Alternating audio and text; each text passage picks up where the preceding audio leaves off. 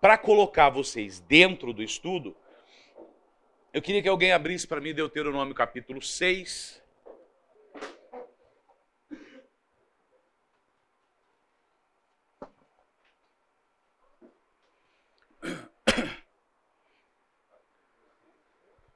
Deuteronômio 6, versículos 5 e 4. Popó, você que tem aquela voz de locutor, bem devagar. Cinco. Ah, é, 4 e 5. É.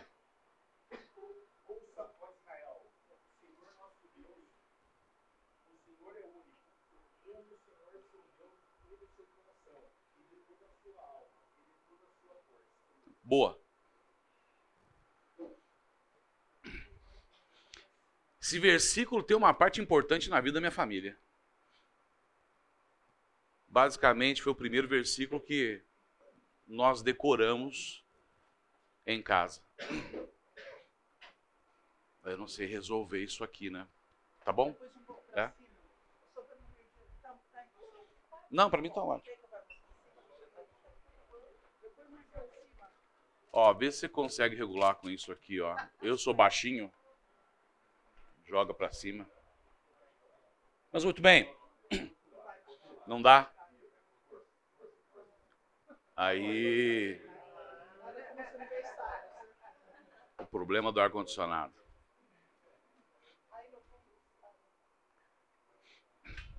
Mas esse versículo começa com uma chamada em hebraico, que é o Shema. Ouça, ó Israel, ouça. Na tradução é, é, judaica, todo dia eles iniciam o dia falando sobre esse versículo. E o Shema, ele tem uma conotação de presta atenção. É tipo assim, viu? Escuta. Esquece tudo o que você está fazendo. Escuta. Que eu vou te falar é importante. Que é o que eu acabei de pedir para vocês fazerem aqui. Esquece todo o resto. E eu vou tirar aí algumas palavras que são importantes. Então ele fala assim: primeiro, ouça, ó Israel, o Senhor teu Deus é o único, é o único Deus. E depois ele inicia com: Amarás o Senhor teu Deus.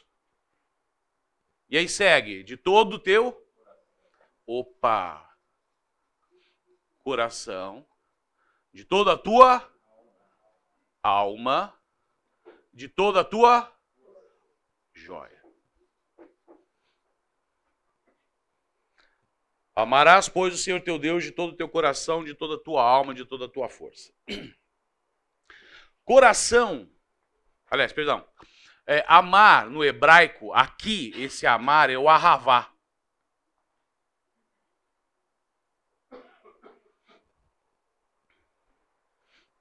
E o ahavá tem a conotação de cuidado,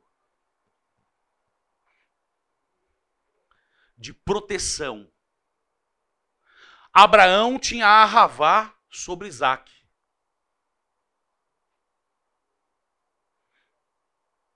Então, é como se fosse um amor de pai, um amor que ele está dando a orientação do que é importante. Só que esse amor não é um amor passivo, ele é um amor ativo. Deuteronômio capítulo 10.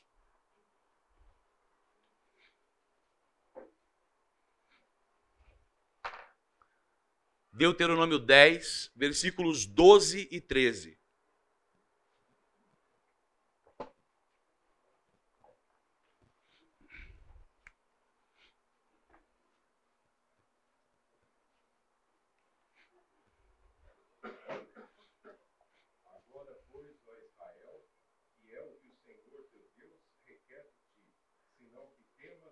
Opa, peraí. O que é que o Senhor teu Deus requer de ti? Que temas o Senhor teu Deus. Segue. ponto. E andes. E, sirva ao Senhor teu Deus de todo o teu coração, de toda a tua alma. E sirva. Já ou não? Pode ir. E guardes os mandamentos do Senhor e os seus estatutos, que eu hoje te ordeno para o teu bem. Que hoje eu te ordeno para o teu bem. Então veja, por trás disso aqui, Deuteronômio 10, versículos 12 e 13, acaba sendo um pouco mais completo. O amor que o Senhor está pedindo da nação, do povo escolhido dele, para com ele, é um amor ativo. É um amor que envolve temor. Mas, Ricardo, temor de medo? Olha, sim, é um Deus soberano. É um Deus que muitas vezes na história que nós temos na Bíblia levantou reis e nações para disciplinar. Que permitiu coisas que de repente a gente olha, lê, não entende, mas ele permitiu. Como na questão lá de Jó. Mas esse temor é um temor que está vinculado a respeito, a reverência. Você foi chamado para ir responder um processo. Você vai para o tribunal. Você vai de bermuda e chinelo? Você vai falar com o juiz de qualquer jeito? Você vai falar com uma autoridade de qualquer forma? Se portar de qualquer forma? Vou dar outro exemplo. Você foi chamado para ter uma reunião com o teu chefe no teu trabalho. Você vai de qualquer maneira. E por que não? Porque você tem temor, reverência, respeito e você quer mostrar para ele o teu melhor, que você está disponível, disposto, pronto. Deus quer isso de nós. Que nós andemos em todos os seus em todos os seus caminhos. E andar em todos os seus caminhos, para que eu possa andar nos seus caminhos, gente, primeiro de tudo eu tenho que conhecer. Então envolve um investimento de tempo para conhecer a palavra, para estudar a palavra, para compreender o que, é que ele espera da minha vida. E ter o cuidado de que em tudo o que eu vou fazer, de nenhuma forma eu me desvie nem para a esquerda, nem para a direita, mas eu siga sempre em retidão. Mas não é andar por si só. Eu posso fazer como o Salmo 119, que as pessoas acham que foi Davi que escreveu, mas não dá para afirmar. E ele pede que o Senhor haja na vida dele de forma que ele não se desvie nem para a direita nem para a esquerda. Tipo, ó, não permitas que eu saia do teu caminho. Eu posso clamar por isso. Porque não é fácil. E ele chama de novo a questão do amor. E esse amor é da mesma forma, de todo o coração, de toda a alma e de toda a sua força. A gente já vai fechar isso aqui. E ele diz que é para que você também possa servi-lo. Então entende quando eu falo que não é passivo, é ativo? Não é apenas, ah, me converti, bota a Bíblia embaixo do braço, vem todo domingo na igreja, senta aqui, assiste o culto, presta atenção, vai embora. Olha, você viu que bom? Tem que ter compromisso teu. Ah, mas eu trabalho. Olha, eu conheço vários irmãos que têm clínicas, são médicos, são dentistas, ou têm escritório.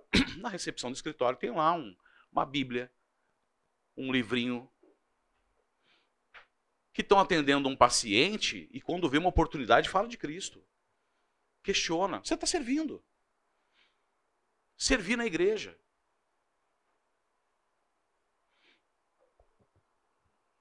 Eu chego aqui de domingo, tem alguém organizando o estacionamento. Hoje estava lotado. Concon reservou um lugarzinho para mim aqui na frente. Está servindo. Para a gente ver toda essa estrutura limpa, organizada, tem pessoas que estão servindo.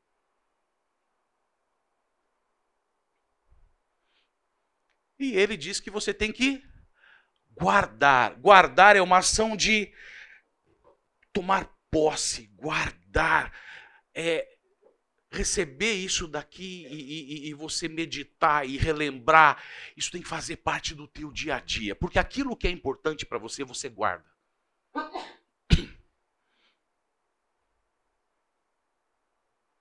Sabe aquele negocinho que a tua mãe chega para você, ou a tua esposa chega para você e fala assim: ah, vamos jogar isso aqui fora. Não, não, não, isso aí não. Isso é meu. Mas está só fazendo sujeira aqui. Não, mas isso é importante para mim. Isso me relembra esse guardar com esse amor, com esse desejo de que isso aqui é precioso para mim. Mas aí segue.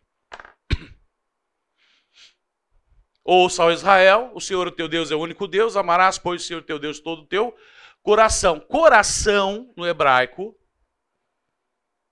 é levav, ou tem a forma reduzida que é lev.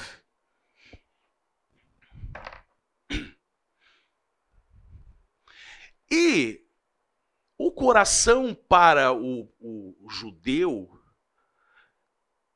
ele tinha uma outra visão. Porque nós, quando pensamos em coração, é aquele órgão que bombeia o sangue.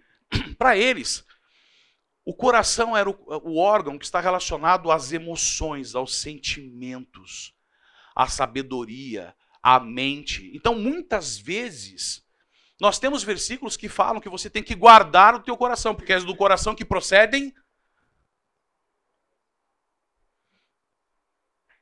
Provérbios diz e nos orienta a guardar também o nosso coração. Então, o coração aqui tem uma conotação de mente, de racionalizar, de pensar, de compreender. E se eu for usar, a fazer uma analogia de coração enquanto órgão, gente, pensa. O coração está funcionando 24 horas por dia, você nem você lembra dele? Você fica aqui, sístole, diástole, sístole, diástole, sístole. Não, você não está nem pensando. Mas ele está continuamente bombeando esse sangue, e esse sangue está sendo distribuído para todos os seus órgãos, para todos os tecidos, para todas as células, com o objetivo de oxigenar, nutrir, e à medida que vai passando pelos tecidos, esse sangue vai retirando aquilo que deve ser eliminado para voltar lá para o pulmão ou para órgãos que têm a responsabilidade de fazer essa limpeza. Então, o coração também nos dá uma visão de totalidade.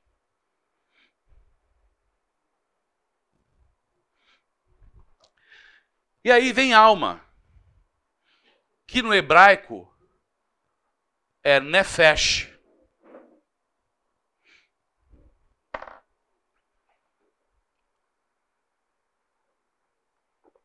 que diferente da forma como os filósofos gregos compreendiam, em que eles entendem alma como uma parte imaterial e imortal do corpo que está presa a um corpo e que quando esse corpo morre ou quando aquele vaso quebra, ela é libertada e transcende para um outro espaço. No caso do hebraico, nefesh representa todo ser, corpo, alma e espírito. Ele não faz essa distinção. Então, quando ele fala aqui de toda a tua alma, não fica pensando que é, ah, isso é bem espiritual, estou sentindo isso. Não, não, não. É físico, é imaterial, é tudo. Ele está pedindo uma entrega plena. E da mesma forma, da mesma forma não. Aí nós temos o outro que é de toda a tua força. Que nesse caso, aqui em Deuteronômio, eles utilizam o meod. Olha que interessante. Meod é um advérbio que posiciona intensidade. Então, por exemplo, em Gênesis 1, na criação, nos seis dias, e Deus achou bom, e Deus achou bom, e Deus achou bom. Quando chegou no sétimo dia, ele falou assim: e Deus achou meó de bom. Muito bom. Nós temos Meode, por exemplo, falando assim: e Jacó tornou-se um homem Meode, Meode rico. Um homem muito, muito rico. Só que em Deuteronômio 6 é o único momento em que força é tem a origem em Meode.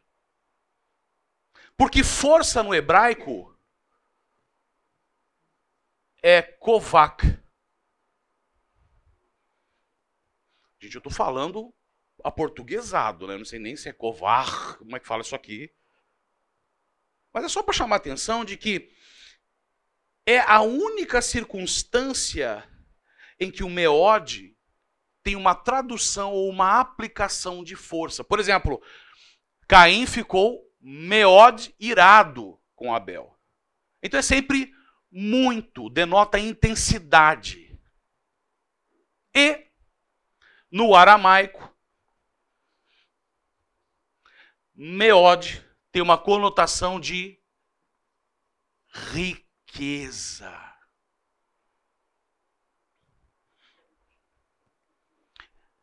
Vamos juntar as peças agora aqui. Faça esse exercício comigo.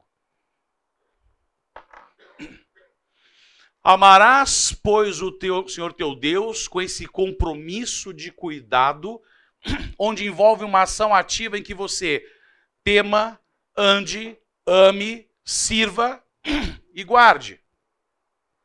E isso tem que ser de todo o teu coração, de todo o teu entendimento, com sabedoria, com compreensão e de toda a tua alma, ou seja, te entrega plenamente todo o teu corpo, físico ou não físico, corpo, alma e espírito. E de toda a tua força, ou seja, com potência máxima, com elevada intensidade. Isso leva a esforço e envolve talvez você também disponibilizar as tuas riquezas.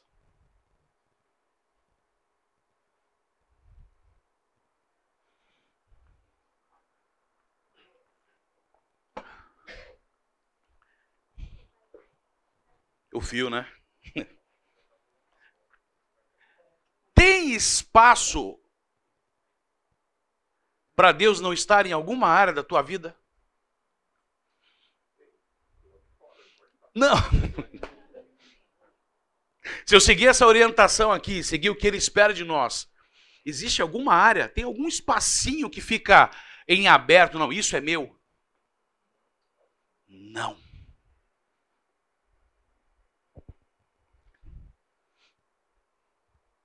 Não levanta a mão.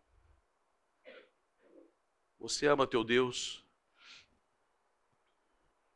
de todo o teu coração, de toda a tua alma, de toda a tua força? Vamos começar a aula. Estamos falando de incredulidade, tem tudo a ver isso. Já passeamos por ansiedade, já falamos de orgulho, já conversamos sobre vergonha inapropriada, já falamos sobre impaciência, que foi a aula passada, muito interessante. A gente vai falar de cobiça.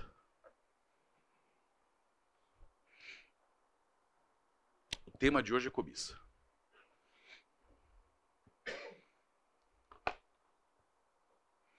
Eu não sei quantos de vocês tiveram uma infância desse jeito, mas como eu me lembro, morávamos num bairro simples, eu tinha uma bicicleta usada, os meus amigos todos tinham bicicleta usada. O melhorzinho tinha uma bicicleta chamada Berlineta.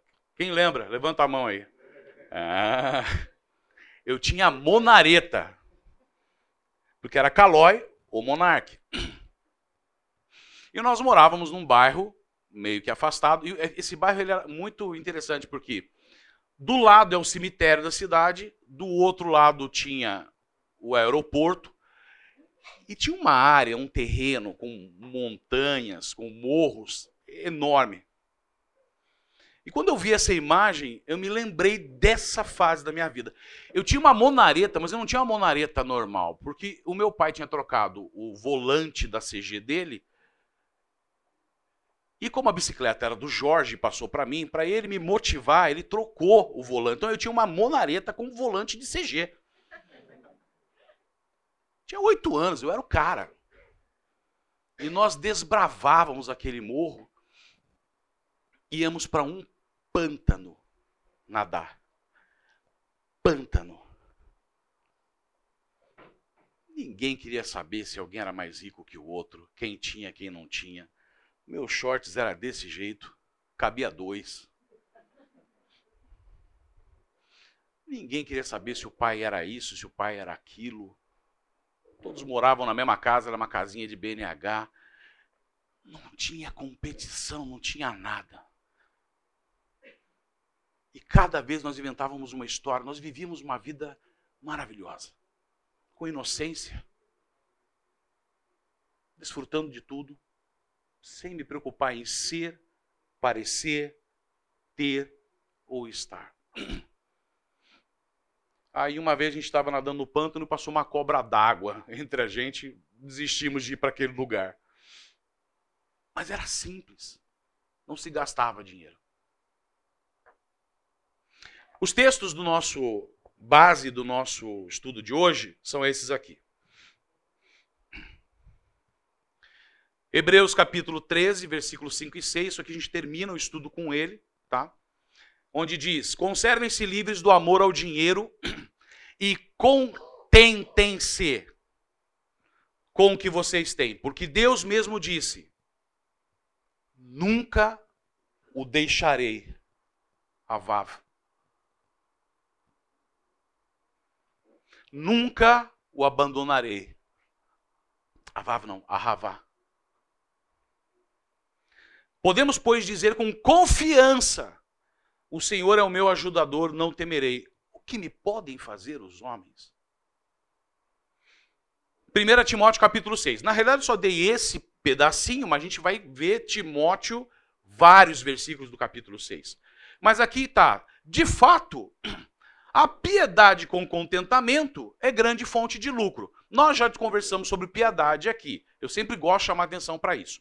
O que é ter uma vida piedosa? A vida piedosa é aquele em que você coloca Deus em todos os setores e áreas da tua vida.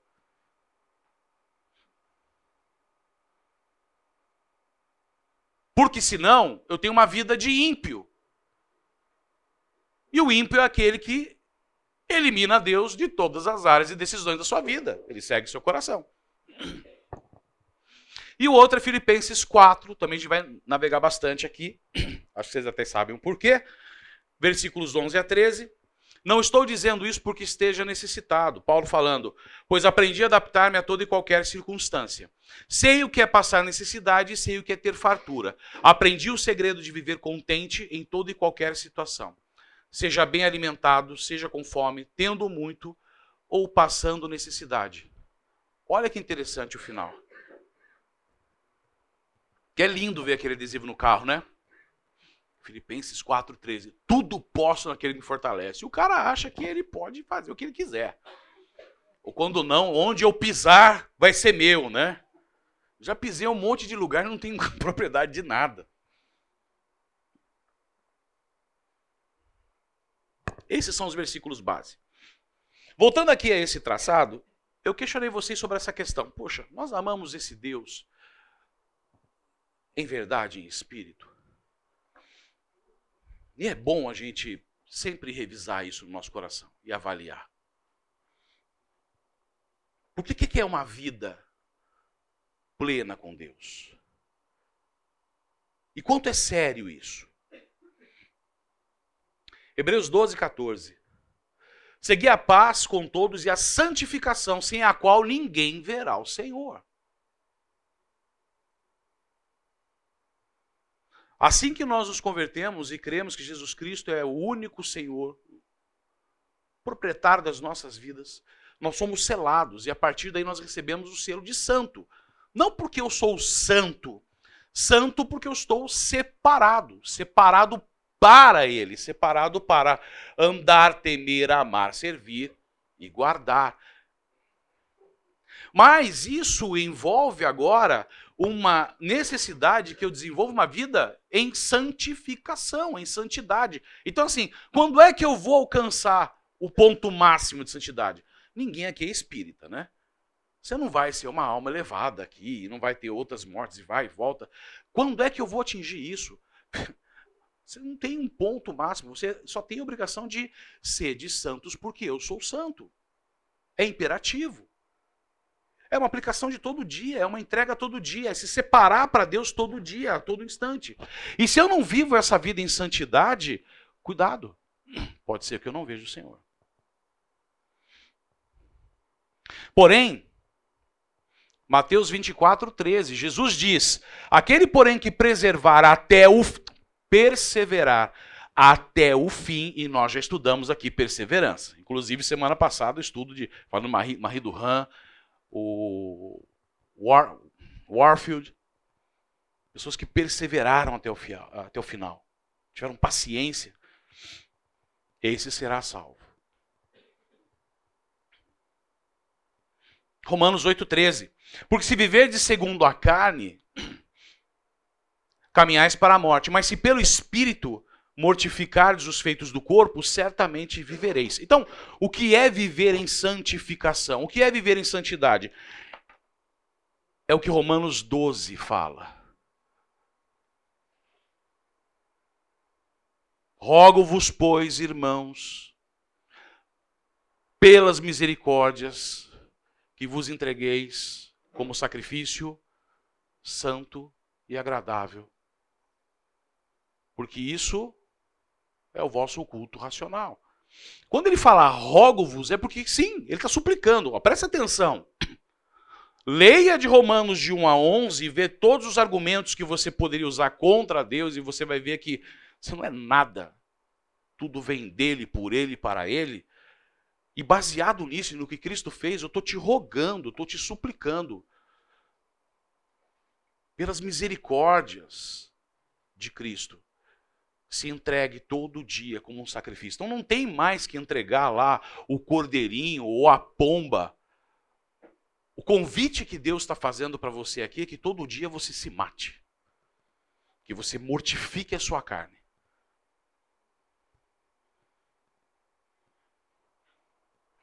Faz sentido?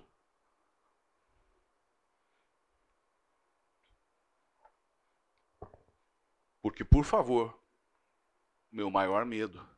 Mateus 7, 28. Então lhes direi explicitamente: Nunca vos conheci. Apartai-vos de mim os que praticais a iniquidade. Ah, mas eu curei em teu nome. Eu expulsei demônios. Nunca vos conheci. Você entende como isso é sério? Porque não tem mais volta. Não tem segunda chance. E chegar lá e no teu julgamento ele fala assim: Quem é você? Porque as minhas ovelhas eu chamo pelo nome. Imaginou, sei lá, na entrada, Ricardo, vem.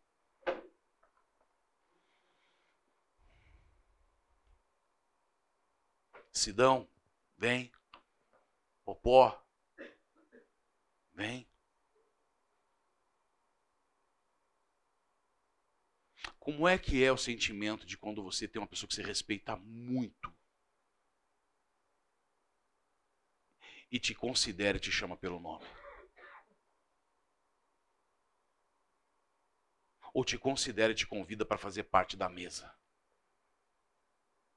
Você já passar para pensar na.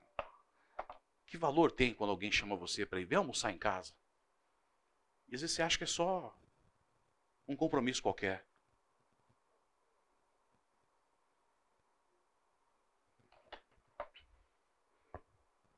O que é uma vida sacrificial? Uma vida em que eu tenho que espelhar a Cristo. Será que as pessoas que estão andando à tua volta conseguem enxergar que você tomou aquela cruz e está andando segundo aquilo que Deus espera?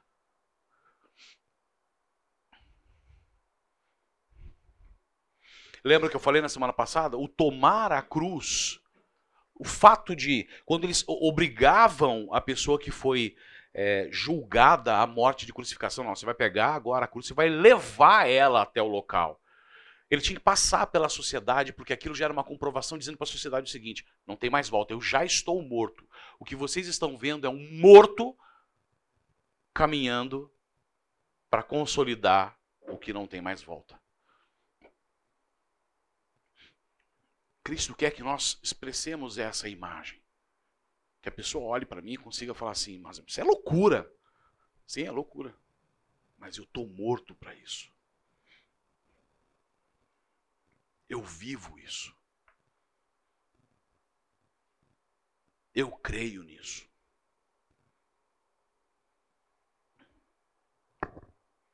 A gente já vai entrar em cobiça. 1 Pedro 4, 11. Se alguém fala, faça-o como quem transmite a palavra de Deus. Se alguém serve, faça-o com a força de Deus que Deus provê. Então, até nisso eu posso pedir, Senhor, me dá forças para que eu possa te servir da forma como tu queres. De forma que em todas as coisas seja glorificado de forma que em todas as coisas Deus seja glorificado mediante Jesus Cristo, a quem seja a glória e o poder para todos sempre. Amém. Nós vimos exemplos de Daniel, José, de homens que viveram uma vida com excelência e as pessoas que estavam à volta e percebiam, não perceberam que era algo da mão deles. O Deus deles estava com eles. Romanos 15, 17 e 18. Portanto, eu me glorio em Cristo. Porque ainda que eu faça tudo isso, o chamado que você também tem é não se orgulhar ou se gloriar nisso. Sabe? Ah, não, eu sou muito mais crentão que o outro. Eu sou mais santo. Nossa, aquele pessoal ali. Hum. Porque se você é alguma coisa para Deus, é por ação dele.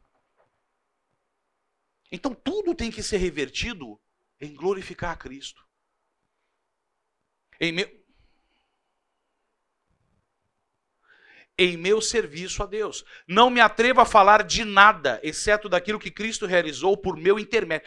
Ó, exceto aquilo que Cristo realizou por meu intermédio em palavra e em ação a fim de, qual é o principal objetivo? Levar os gentios a obedecerem a Deus. Eu preciso fazer com que as pessoas olhem para mim e falem, é loucura o que ele vive. É diferente. Mas olha, eu vejo a família dele, dá certo.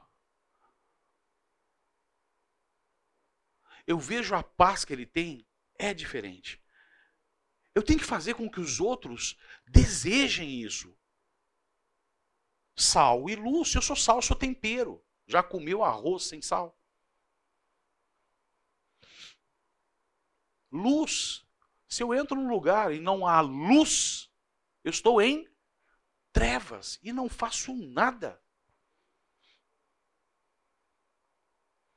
1 Coríntios 15, 10. Mas pela graça de Deus, pela graça de Deus, sou o que sou.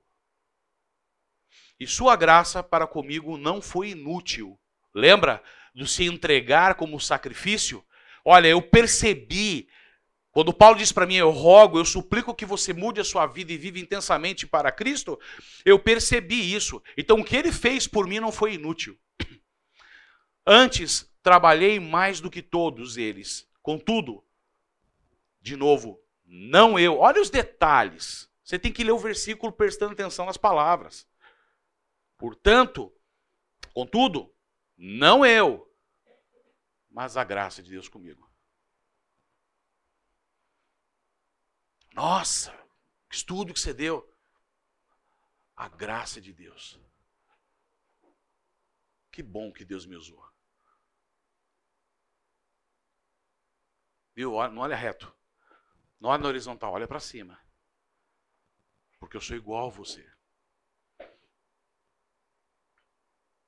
Eu estou falando isso não de mim, estou falando de todos nós. Quantas áreas nós temos habilidade, capacidade de servir e você fala assim, nossa. Você tem que falar assim, não eu. Deus.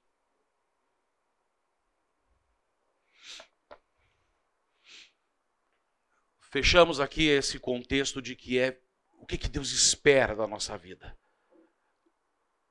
Ah, eu sou de Cristo, eu sou de Deus. Olha, tem bastante coisa. Então agora a gente começa o estudo de cobiça. Tentei achar uma imagem de olho gordo, mas não achei. Foi o melhor que eu achei. Olhar para o outro e a hora que der, eu, eu quero. E olha que interessante. Cobiça é tão importante que está nos Dez Mandamentos. Êxodo 20, 17 diz o seguinte: Não cobiçarás a casa do teu próximo. Não cobiçarás a mulher do teu próximo, nem seus servos ou servas, nem seu boi ou jumento, nem coisa alguma que lhe pertença. Ah, então tá mais fácil agora, né, Ricardo? Dificilmente alguém tem um boi ou um jumento aqui, né? Traz isso para os dias de hoje. Não cobiçarás a mulher do teu próximo. Isso não vai mudar nada. Mas nem teus servos e servas, não é a faxineira, o copeiro, o jardineiro que vai lá e faz um serviço bem feito. Pode ser, de repente, a estrutura que ele tem por trás, uma empresa que ele tem, as pessoas que trabalham para ele que demonstram que é uma pessoa que tem uma estrutura interessante. Não cobice isso. Nem seu boi ou jumento. Não cobiça o Fusquinha 69 do rapaz. Não cobice os bens que ele tem. E resumindo, não cobice coisa alguma que lhe pertença. É lei. Se está nos dez mandamentos e foi Deus que instituiu Deus, Ele conhece o teu e o meu coração. Ele sabe que isso pega.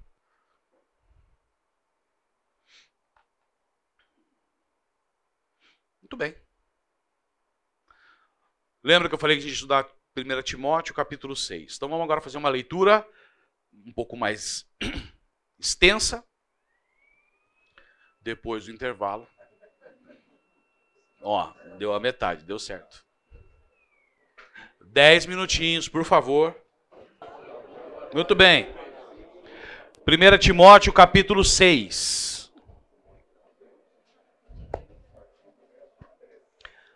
partir do verso 3.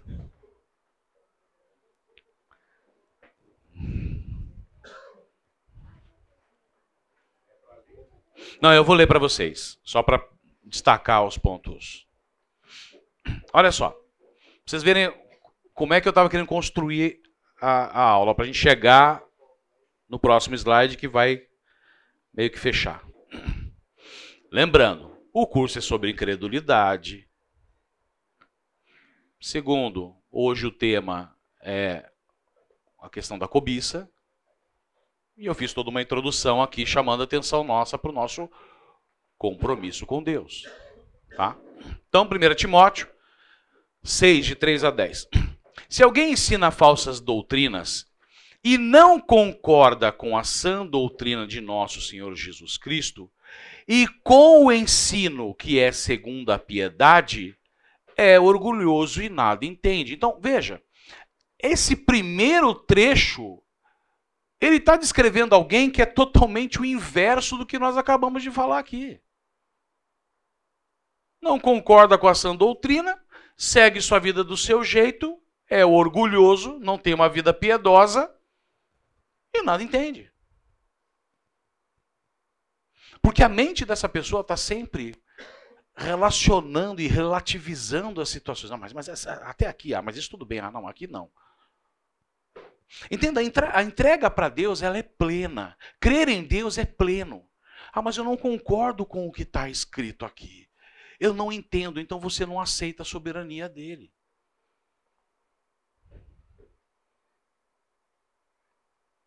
Se você declara que Deus é soberano, e no início do curso você falou comigo, ouça ó Israel, o Senhor teu Deus é o único Deus. Se você declara a soberania dele, meu querido, o que está ali é lei, pronto, acabou. Tem um propósito para isso. Talvez o que falte é você gastar um tempo para compreender aonde se aplica e como se aplica. Porque muitas vezes é Deus permitindo que as situações ocorram para justamente mostrar para você o que é o teu coração através do exemplo de homens que demonstraram sua plena humanidade. E o resultado foi péssimo. Seja individual ou na própria nação.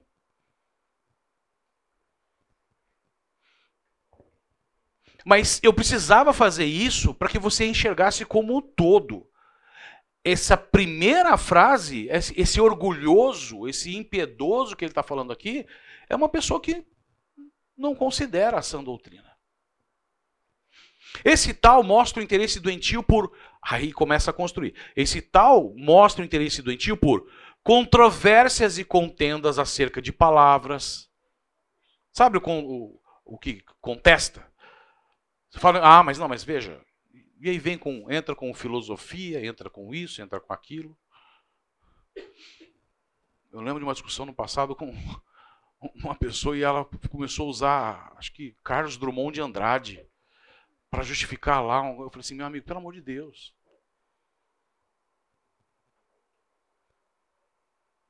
Que capítulo que está isso da Bíblia? Vou usar Carlos Drummond de Andrade? Que isso? Contendo acerca de palavras que resultam invejas, brigas, difamações, suspeitas malignas, atritos constantes entre aqueles que têm a mente corrompida, porque a sua mente, o seu coração não é pleno para Deus. Então ele tem a mente corrompida e que são privados da verdade, os quais pensam que piedade é fonte de lucro.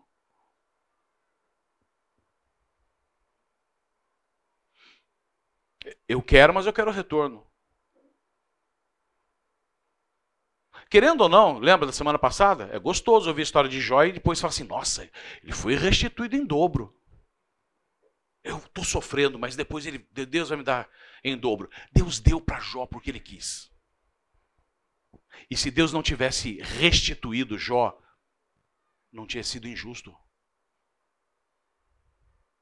Deus colocou José na posição que colocou porque ele quis. E não foi por José, foi pela nação. E sabe o que é o melhor de tudo? Quem é este daqui reconhece ao ponto de José falar assim: Deus transformou o mal que vocês fizeram em bem. Ele no José falou assim: tá vendo só o que vocês fizeram comigo? Ó, Deus me abençoou. Onde vocês estão aí? Podia mandar cortar o pescoço de todo mundo. Eu sou maior aqui no Egito. Sabe o Egito? Eu sento para almoçar com o Fafá. O faraó. Nossa. De fato, a piedade com contentamento é grande fonte de lucro. Uma vida piedosa com contentamento é grande fonte de lucro, pois nada, olha, nada trouxemos para este mundo e dele nada podemos levar. Alguém duvida disso? Tem coisas que acontecem. Nessa semana eu tive que levar um cliente pra, vendendo um projeto e levei um cliente, uma, um, um, futuro cliente, né, se, Deus, se der certo, em um cliente nosso. O cliente que eu levei é uma fábrica de fazer urna funerária. Em Corderópolis. Aí ele nos recebeu lá e falou assim: ó, antes de mostrar o sistema, vamos tirar a medida? Todo mundo ficou. Não, não, ô louco, que isso? E quando ele levou a gente para dentro daquela fábrica, eu vi o quanto de caixão sendo feito. Eu olhei e falei assim: caramba, é um bom negócio. e olha que eu pensei nisso, eu falei, falei assim: pô, na pandemia você rachou, né? É. E ele falou assim: olha, ou não morreu tudo aquilo que falaram, ou não sei o que fizeram, mas não aumentou tanto assim, não. Mas independente disso, é o fim. E ele mostrou os caixões que vocês cabem, os caixões que precisa para mim. Tinha caixão lá que acho que dá para você jogar truco lá dentro com mais cinco. Uma fortuna o caixão. Mas tinha caixão de bebê. Eu falei, cara, vamos passar aqui. Eu falei, ah, aqui é ruim. Faz parte do meu negócio. Mas hoje eu faço, faço caixão para papagaio, periquito, pet, cachorro, gato. Mas, apesar dele ter caixões que cabiam bastante coisa, você não leva nada. Acabou. Por isso, tendo que comer e com que vestir-nos, estejamos com isso satisfeitos. Os que querem ficar ricos caem em tentação, em armadilhas e muitos desejos descontrolados e nocivos, que na realidade é o que leva lá em cima com inveja, briga, difamação, suspeita, atrito. Que levam os homens a mergulhar na ruína e na destruição. Pois o amor ao dinheiro é a raiz de todos os males. Ter dinheiro não tem problema. Você pode ser alguém que foi muito abençoado por Deus. E Ele sabe o teu coração. Eu tenho plena certeza que tem pessoas que têm condições. E Deus sabe o coração. Quando você vê como essa pessoa aplica e não fica falando, faz sentido. O problema é ter amor ao dinheiro. O problema é o que a gente leu lá em Êxodo é a cobiça. Algum, algumas pessoas, por cobiçarem o dinheiro, olha a cobiça aqui, desviaram-se da fé e se atormentaram com muitos sofrimentos. Não veja, não é um caminho legal. Não é à toa que está lá em Gênesis, em, é, nos Dez Mandamentos. Deus está te falando, olha, não vai dar certo. Portanto, Quando a gente fala em cobiça, eu acho que a melhor forma de compreender isso é o oposto da cobiça. 1 Timóteo 6,6, lembra, a gente acabou de ler aqui, só estou destacando ele. Ele diz: de fato, a piedade, que é a vida piedosa, com contentamento. Então, o oposto de uma pessoa cobiçosa é uma pessoa que tem contentamento. E ele fala: é de grande lucro.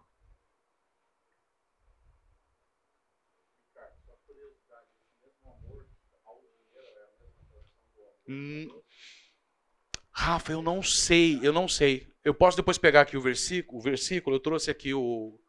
Cara, boa pergunta. Olha. Tem aqui a palavra-chave, depois a gente vê. Você, você sabe mexer?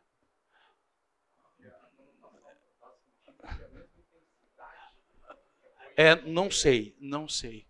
Boa pergunta. Ela dá uma olhadinha ali no versículo. Filha, vai lá em 1 Timóteo 6,6, vê se. Não, não.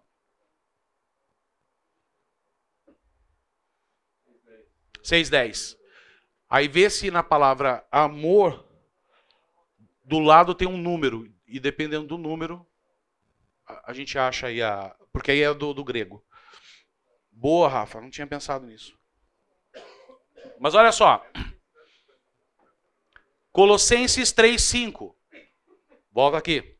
Portanto, matem os desejos deste mundo que agem em, em vocês.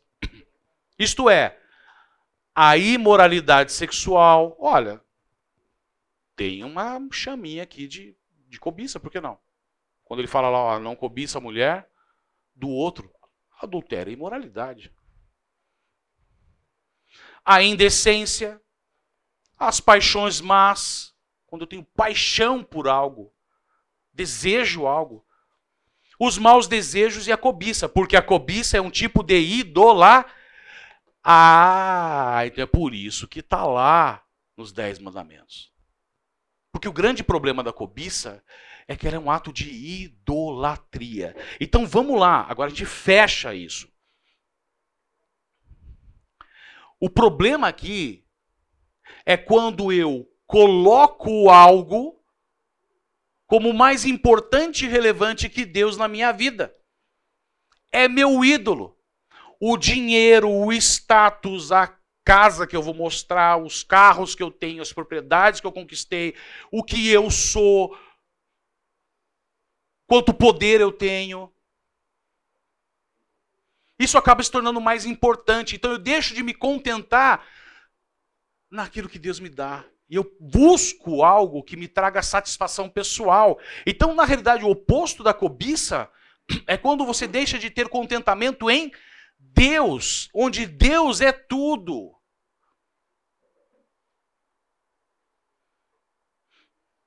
Onde eu estou satisfeito no que Deus me deu. E pronto, acabou. E aquilo que vem a mais, busque em primeiro lugar o reino de Deus e todas essas coisas vos serão o acrescentado é porque você já tem. Ele está te dando a mais. Ah, mas o outro tem mais do que eu. Ah, cobiça. Não é você com o outro, é você com Deus. Não é você com o teu vizinho, não é você com o irmão, não é você com a comunidade que você convive.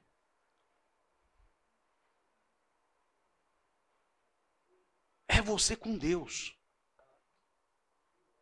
Achou? Não? É uma palavra só. O amor ao dinheiro é uma palavra só. Filar. Filar? Mas você pegou o número? Não tem, filha. Bom, não tem, Rafa. Mas depois eu. Puxa. Fala. Avareza? Aquele amor? Avareza. Ah, por isso que, é, por isso que é, tá junto. Então é, representa avareza. Mas boa. Então vamos lá. Seguindo o nosso raciocínio, fato. A cobiça é sim algo que eu tenho que tomar cuidado e prestar atenção na minha vida, porque a cobiça, quando eu sou cobiçoso, eu estou colocando toda e qualquer outra coisa no lugar de Deus para me trazer satisfação e contentamento. Uma paixão, uma mulher. Ah, eu sou casada, mas eu quero aquele homem. Ah, eu tenho isso, mas eu quero aquilo, eu quero aquilo outro. Eu vou brigar por isso, eu vou trabalhar por isso eu vou gastar o meu tempo, eu vou consumir as minhas energias para chegar nisso daqui. E aí você cai no risco de gerar todos aqueles pontos que foram abordados ali atrás.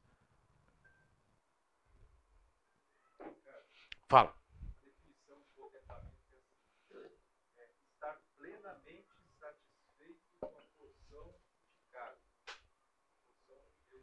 Estar plenamente satisfeito com a porção que te cabe.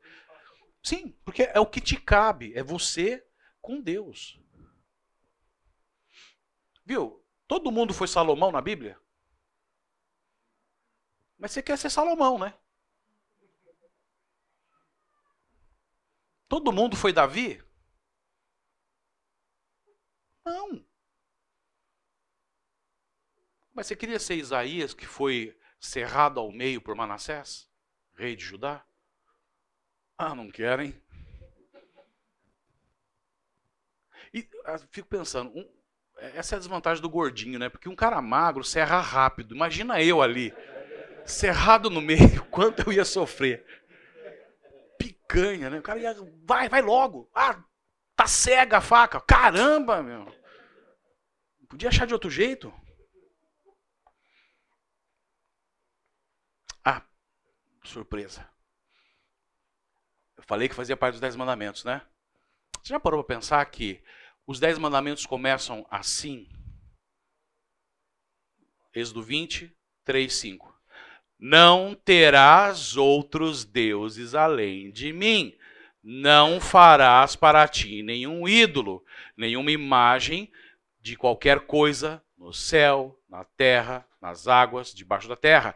Não te prostrarás diante deles, nem lhe prestarás cultos, porque eu, o Senhor, o teu Deus, eu, o Senhor, o teu Deus, o Deus zeloso, que castiga os filhos pelos pecados de seus pais até a terceira e quarta geração daqueles que me desprezam.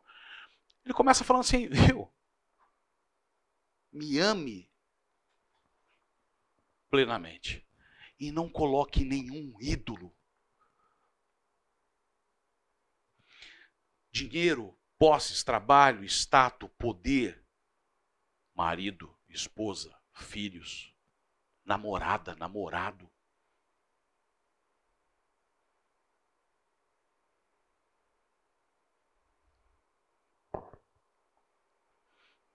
E o último mandamento é: não cobiçarás a casa do teu próximo, não cobiçarás a mulher do teu próximo, nem seus servos ou servas, nem boi jumento, nem coisa alguma que lhe pertença. Então, olha só, ele fala assim: ó, tudo que envolve idolatria, que tira o meu lugar, não presta. Inicia assim, termina assim.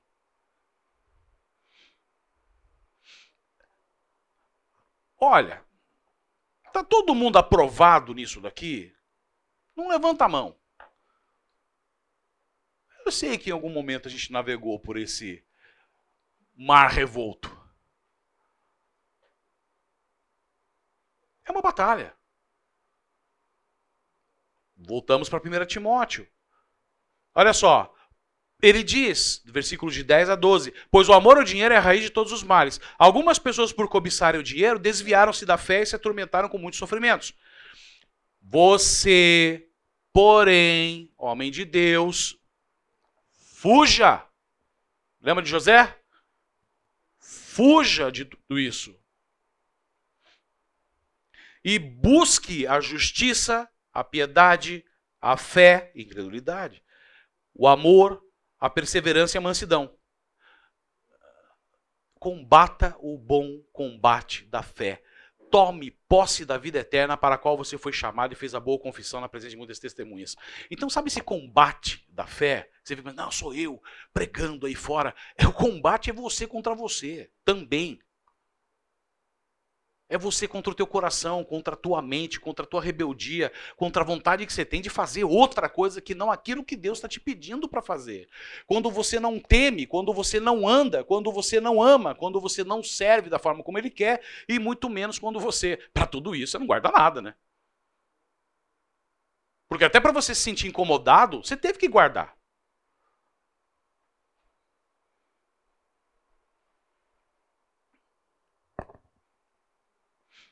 E aí, vamos para a questão do contentamento.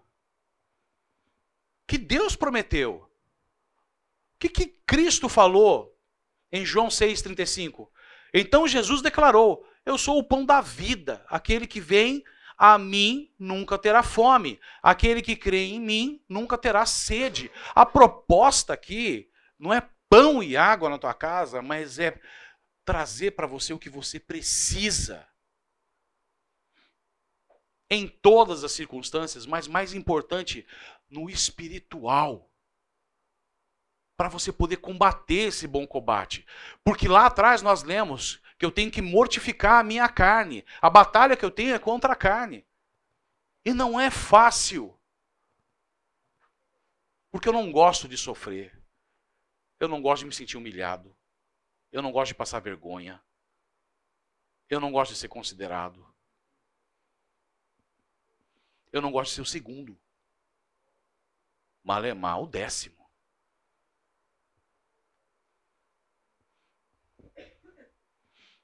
Eu acho tão engraçado até onde vai o orgulho, né? Nós somos orientados a nossa empresa a falar assim: Nós estamos entre os cinco maiores. E às vezes um dos caras que fala isso, ele é o quinto. Você é o último. Só tem cinco, né? Nós estamos entre os cinco maiores. Que posição que você está? Você não é o primeiro? Você não é o segundo? Você é o terceiro? Você é o quarto? Você é o quinto? Mas eu não quero ser.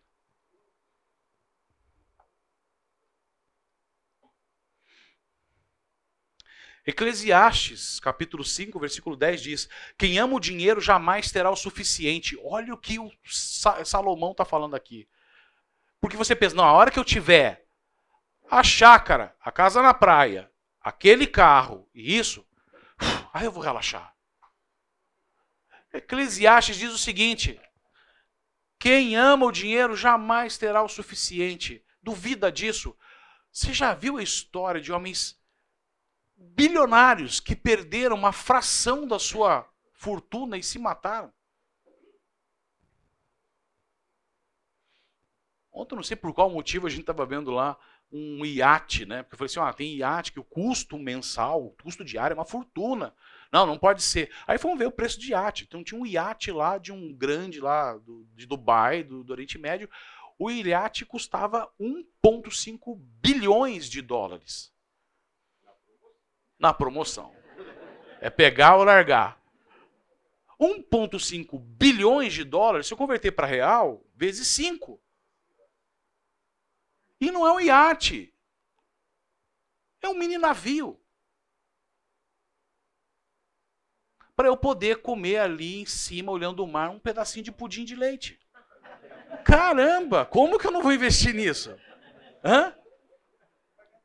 Bagatela para eu poder sentar lá em cima, olhar os golfinhos, todo mundo se divertindo nas minhas custas, ali embaixo, eu pagando todos os funcionários, e eu vou comer meu pedacinho de pudim de leite. Que não teve sexta. Não teve ontem em casa. É. Já entenderam, né? A gente sempre vai dando um recadinho. Hoje é domingo, é uma esperança. Não dá mais tempo. Visão secular. Gente, é isso aqui, ó. Lucas 12, 15. E disse-lhes: Acautelai-vos e guardai-vos da avareza. Que ele falou ali a, a, a, questão do amor ao dinheiro, a avareza. Muito bem colocado. Porque a vida de qualquer não consiste na abundância do que possui. Viu? Presta atenção. Tua vida é muito mais do que isso. Tua vida é muito mais do que um cifrão no banco. Volta para 1 Timóteo. De fato, a piedade com contentamento é grande fonte de lucro. Você entende agora o que ele falou? Pois nada trouxemos para este mundo e nada podemos levar. Querido, morreu, foi para o caixão. E se você não fez um projeto de sucessão e ensinou teus filhos a honrarem Deus com isso, vai virar fumaça ou muita briga. Por isso, tendo que comer e com o que vestir-nos, estejamos com isso satisfeitos. Os que merecem ficar ricos caem em tentação, em armadilhas e em muitos desejos controlados e nocivos, que levam os homens a mergulharem na ruína e na destruição. Eu falei para vocês, a gente ficar bastante em 1 Timóteo 6. Contentamento. Aí, por que não, vem Paulo dando aquela bofetada. Filipenses 4, versículos de 4 a 7. Depois nós vamos ver do 10 a 13. E vamos fechar com o versículo 14. 14 não, 19, se não me engano. 4 a 7. Alegrem-se sempre no Senhor. Novamente eu digo: alegrem-se. Seja a amabilidade de vocês conhecida por todos. Não é bem diferente daquele cara lá que é invejoso, irascível, contencioso, difamador. É bem diferente, né?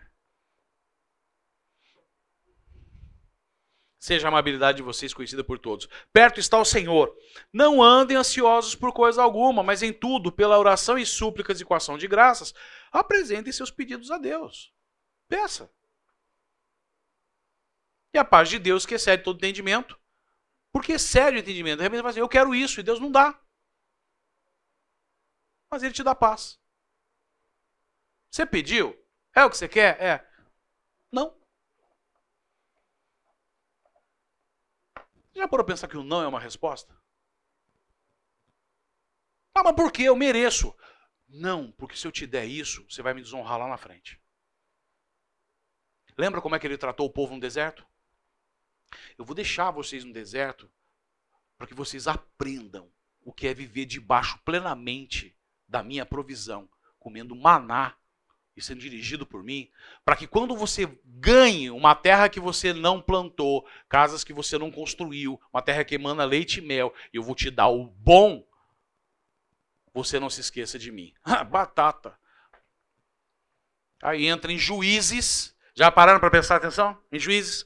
Fala sobre a morte de Josué, né? Josué foi formado lá por Moisés, o, o, cara. E seguiu lá o Shema. Porque depois do Shema, eu tenho que instruir isso e passar esse conhecimento para os meus filhos, ao andar, ao caminhar, e lá, lá, lá, lá, lá. Aí acaba e fala assim: morreu Josué. E vem uma nação e uma geração que não conhecia a Deus. Pode isso? O Deus que tirou eles do Egito. E aí você lê juízes. É alto e baixo.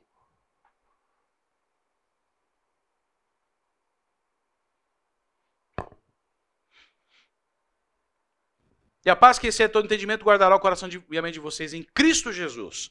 Aí, versículos de 10 a 13. Dá uma puladinha aí. De novo. Alegro-me grandemente no Senhor. Dá para eu falar que é contentamento? Opa, é óbvio. Quando eu me alegro grandemente no Senhor, contentamento. Porque finalmente vocês renovaram seu interesse por mim. Teu coração está comigo, você está se entregando de alma, corpo inteiro para mim, e com muito, muito esforço, com meó de esforço, com meó de potência, e até com o que você tem de bens e riquezas. Não estou dizendo isso, não, perdão. É, de fato, vocês já se interessavam, mas não tinham oportunidade de demonstrá-lo. Não estou dizendo isso porque esteja necessitado, mas aprendi a adaptar-me a toda e qualquer circunstância. Olha Paulo aqui. Sei o que é passar necessidade, sei o que é ter fartura. Esse eu quero, né? Mas ele fala: aprendi o segredo de viver contente em toda e qualquer situação. Seja bem alimentado, seja com fome, tendo muito ou passando necessidade. E aí ele finaliza: tudo posso naquele que me fortalece. É bem diferente do que o pessoal prega aí fora. O pessoal só pega o final. E o versículo 19, aí fecha. 19 e 20. O meu Deus suprirá todas as necessidades de vocês, de acordo com as suas gloriosas riquezas em Cristo Jesus. O nosso Deus e Pai seja glória para todo sempre. Amém. Contentamento. Acredita, Deus vai te suprir. Se você tem isso, é o que ele acha que é para você. Desculpa, Salgado, volta lá. Pegou? Obrigado. Imagina.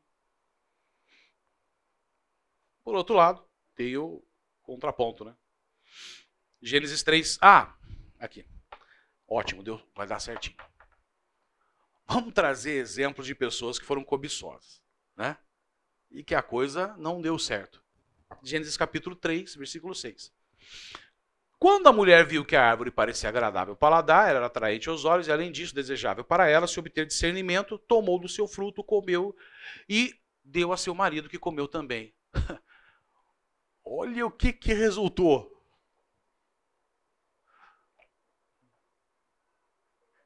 Está até hoje. Porque ela cobiçou. Eu vou ser igual a Deus? Olha eu colocando Deus de lado. Eu vou ter o conhecimento dele, do bem e do mal. Sabe o que é o conhecimento do bem e do mal? Eu vi uma definição que eu achei muito interessante.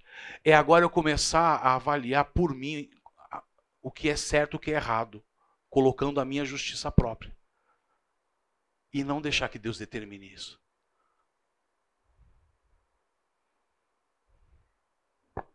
Deu certo? Josué 7, 20 e 21. Olha esse aqui. Acã respondeu: É verdade que pequei contra o Senhor, o Deus de Israel. O que fiz foi o seguinte: quando vi entre os despojos uma bela capa feita da Babilônia, 2 quilos e 400, dois, o cara mediu, 2 quilos e 400 gramas de prata e uma barra de ouro de 600 gramas, eu os cobicei e me apossei deles. Estão escondidos no chão da minha tenda, com prata por baixo. O que, que aconteceu com Acã? Morreu. Leia lá Josué.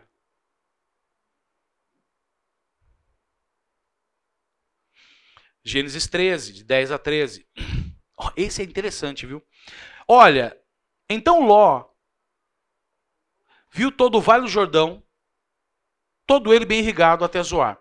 Era como o jardim do Senhor, como a terra do Egito.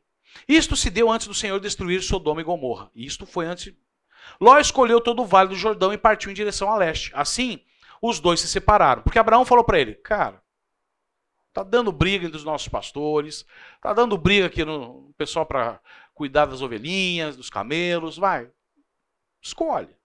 Para mim, tá bom. Que Deus me der, tá bom. Assim os dois se separaram. Abraão ficou na terra de Canaã, mas Ló mudou seu acampamento para um lugar próximo a Sodoma, entre as cidades do vale. Ló viu irrigado, coisa mais linda, o jardim do Senhor. Ele só deixou de lado uma coisa. Ora, os homens de Sodoma eram extremamente perversos e pecadores contra o Senhor. Ah, você já parou para pensar nisso? Para onde eu estou indo? Ele foi para um lugar péssimo aos olhos de Deus. Aos olhos dele, ele viu riqueza, favorecimento, tudo de bom. Você recebe uma oportunidade para ir para algum lugar, para se mudar, para isso, aquilo. Procurou saber se tem uma igreja boa lá para ministrar a tua família? Procurou saber como é que é aquela região? Ah, não, mas eu sou de Deus. Eu não vou me contaminar. Não? Por pouco não foi junto com Sodoma e Gomorra, se não fosse Abraão intercedendo por ele. E estava tão contaminado e a, a, adquiriu tanto o procedimento de lá que quando aqueles homens quiseram fa fazer sodomia com os anjos, o que, que ele fez? Queria entregar as filhas. Perdeu completamente o padrão de moral, do que é certo. Achando que estava fazendo bem. Não, não, não, esses homens aqui são de Deus, não, não faz nada. Eu estou dando minhas filhas virgens para você.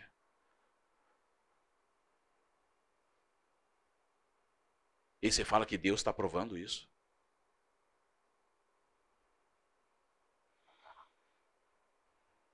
Tudo que ele achou que era bom, virou o quê?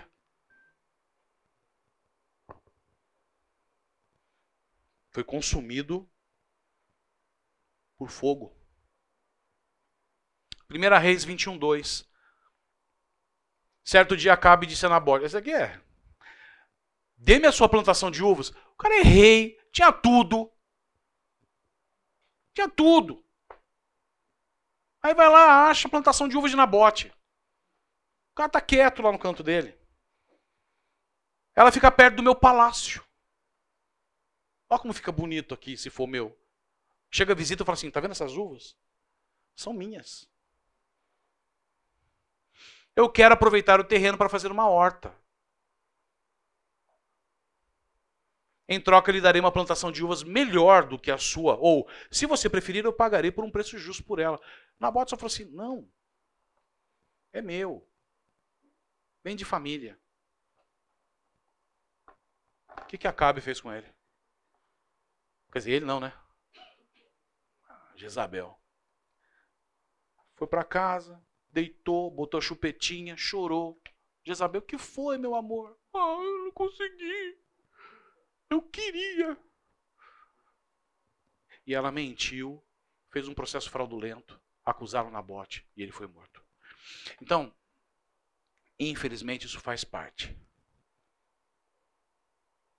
É, isso é justo.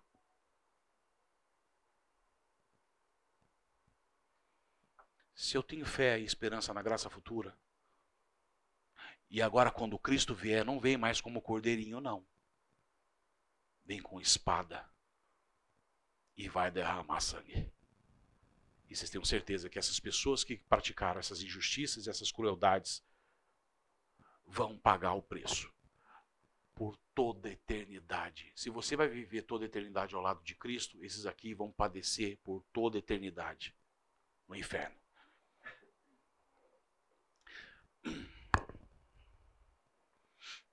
Só mais dois. 2 Samuel 11, 2, 4. Uma tarde, Davi se levantou depois de ter dormido um pouco. Porque assim, estava tendo batalha e tal. E o pessoal falou: Não, Davi, vai descansar. Você é rei. Aí ele volta, toma um banho de hidromassagem, bota o roupão. Tinha dormido, bem gostoso. Foi passear no terraço do palácio. E Davi viu uma mulher muito bonita tomando banho. Cobiça. Ele podia só ter visto. Já vai acabar, gente, só um pouquinho. Aí ele mandou que descobrissem. Então, assim, quem que é? Quem era aquela mulher e soube que era Batseba, filha de Eliã, esposa de Urias o Eteu. Então Davi mandou que alguns mensageiros fossem buscá-la. Ah, eu quero bater um papo com ela. Sem intenção nenhuma. Eles a trouxeram. O que, que aconteceu? Davi teve relações com ela. Batseba tinha justamente terminado o seu ritual mensal de purificação. E ela voltou para casa e engravidou. E você sabe tudo que se deu depois. E para fechar, não se esqueça, Jesus falou o seguinte, Lucas 16, 14. Os fariseus que eram avarentos ouviam tudo isto e ridicularizavam. Uma pessoa cobiçosa, avarenta realmente não tem parte nenhuma com Deus. Amém? Bom domingo a todos. Até a próxima semana.